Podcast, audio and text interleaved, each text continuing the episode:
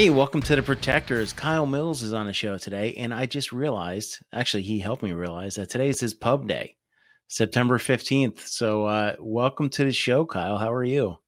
I'm great. The pub day is always nice. You know, working an, an entire year in your basement, and finally, this is the day something comes of it. What are pub days like? I mean, you've authored numerous books, New York Times bestsellers, Abound.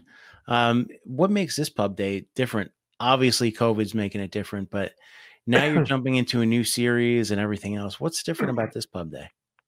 Well, mostly it's the COVID thing. So usually I'm on planes pretty much every day, going from one place to another. And uh, I usually started off in the Twin Cities, so I've usually been there for a couple of days doing doing uh, events and and uh, getting ready for the send, you know, to send the book off.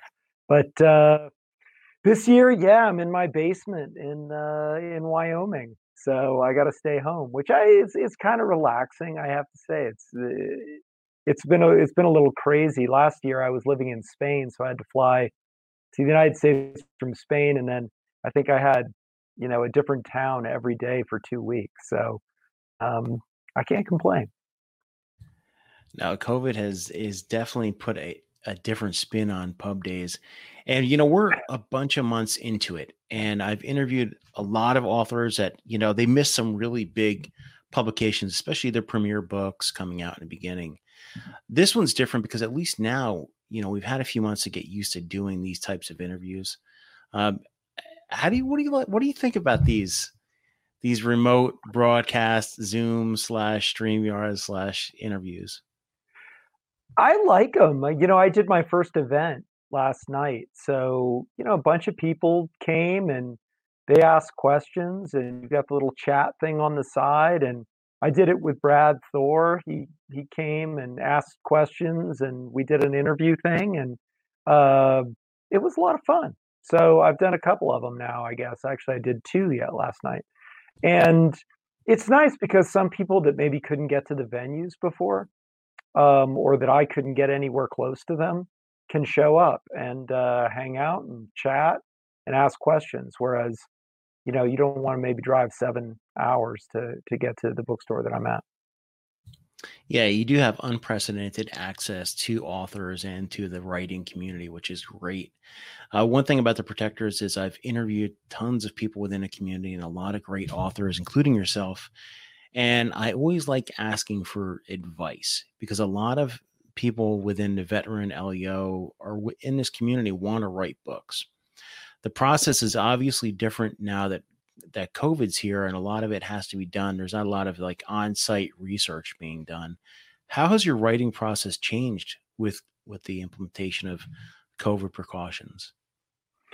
This one hasn't been too bad because I wrote this book primarily prior to COVID. So the next one though, that I'm one that I'm working on now, one of the main things is, you know, settings have to pretty much all be places I've already been. So I can't really go somewhere. Um, even in the last book, to some extent, that was that way uh, toward the end. But um, that would probably be my biggest, the biggest change is that I'm sort of stuck here. So everywhere you read about, every location you read about uh, in the next book, a bunch of it takes place in parts of Africa where I used to live. And uh, so I know them really well. And that, you know, that brings up a good point. You are going to, you've just, is it been recently you picked up the next three issues, or not issues, but next three novels of Mitch Rapp? Yeah, I've signed on for another three. So I've done six of the Rapp books, and now I'll do another three.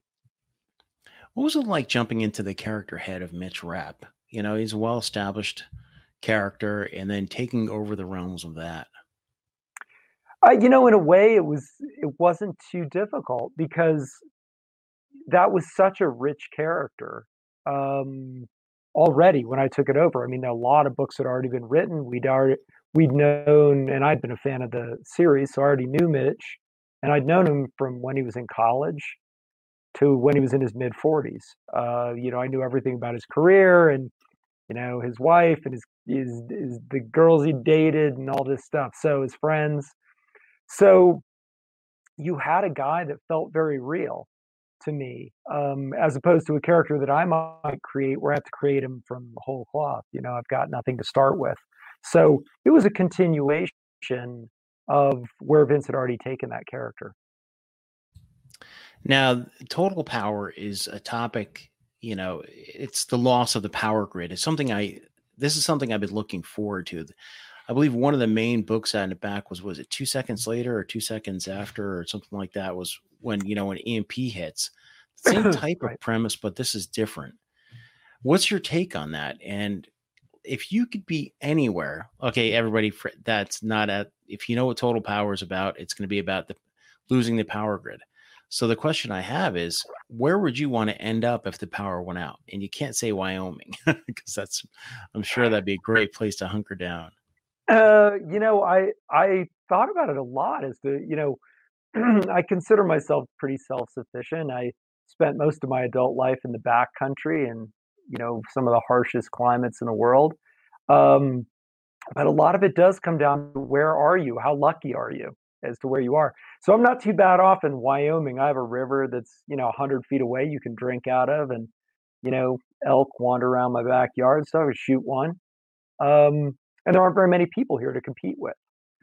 But it gets really cold, so um, I don't know. Maybe a remote part of Hawaii would be a good spot to be in because the climate, you don't really need heating and air conditioning. You can grow stuff there year round.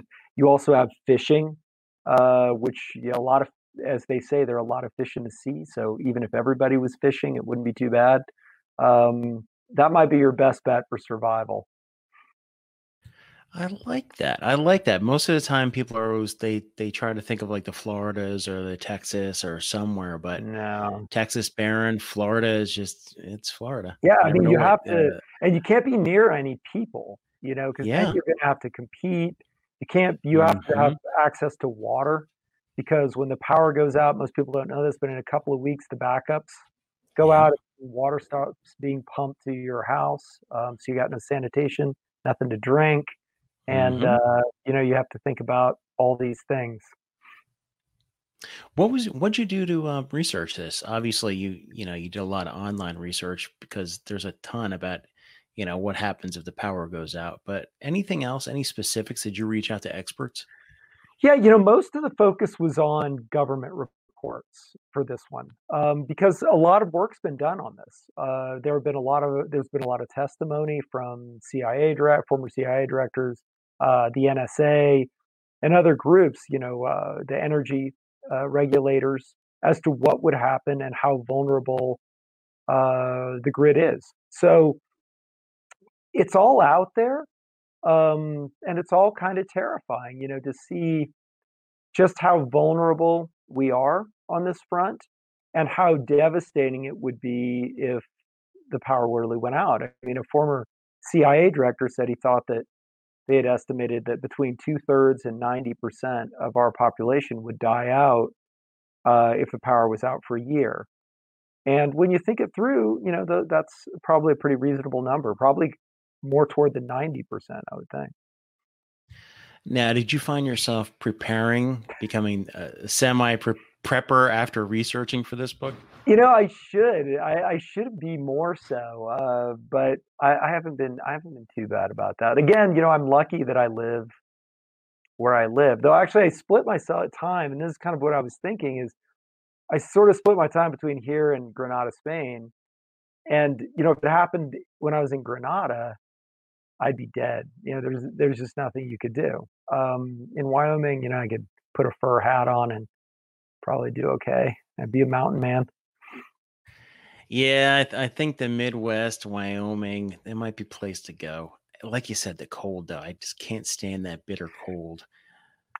the cold's yeah. a problem. I mean, even for the trappers back here, you read you read stories about you know Jim Bridger, and he almost at one point he almost died of thirst because all the lakes and rivers were frozen so deep he couldn't get to the water. He'd sit there and chip at it and chip at it all day.